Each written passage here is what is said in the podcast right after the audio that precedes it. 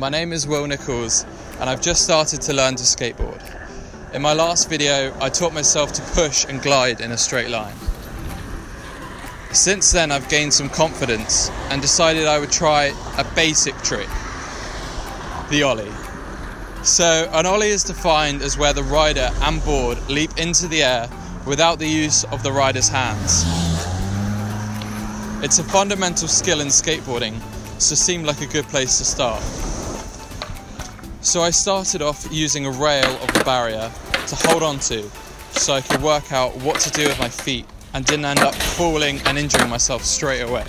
I managed to get the hang of this, and as I felt more comfortable, I moved away from the rail.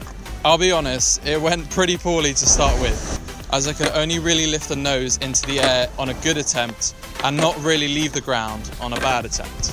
Every now and then I needed a bit of a break, so I would just skate off and cruise around before coming back and trying again.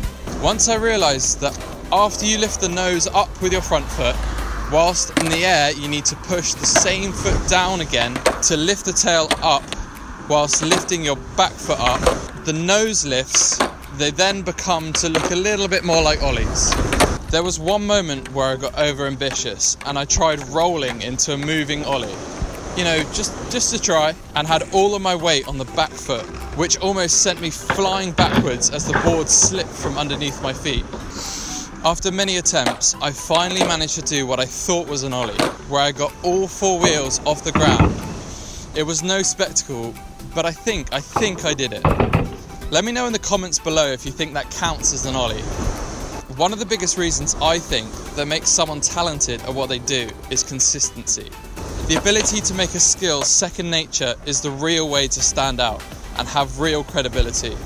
So that's always the aim for me when I'm doing a new sport, game, hobby, or whatever it is.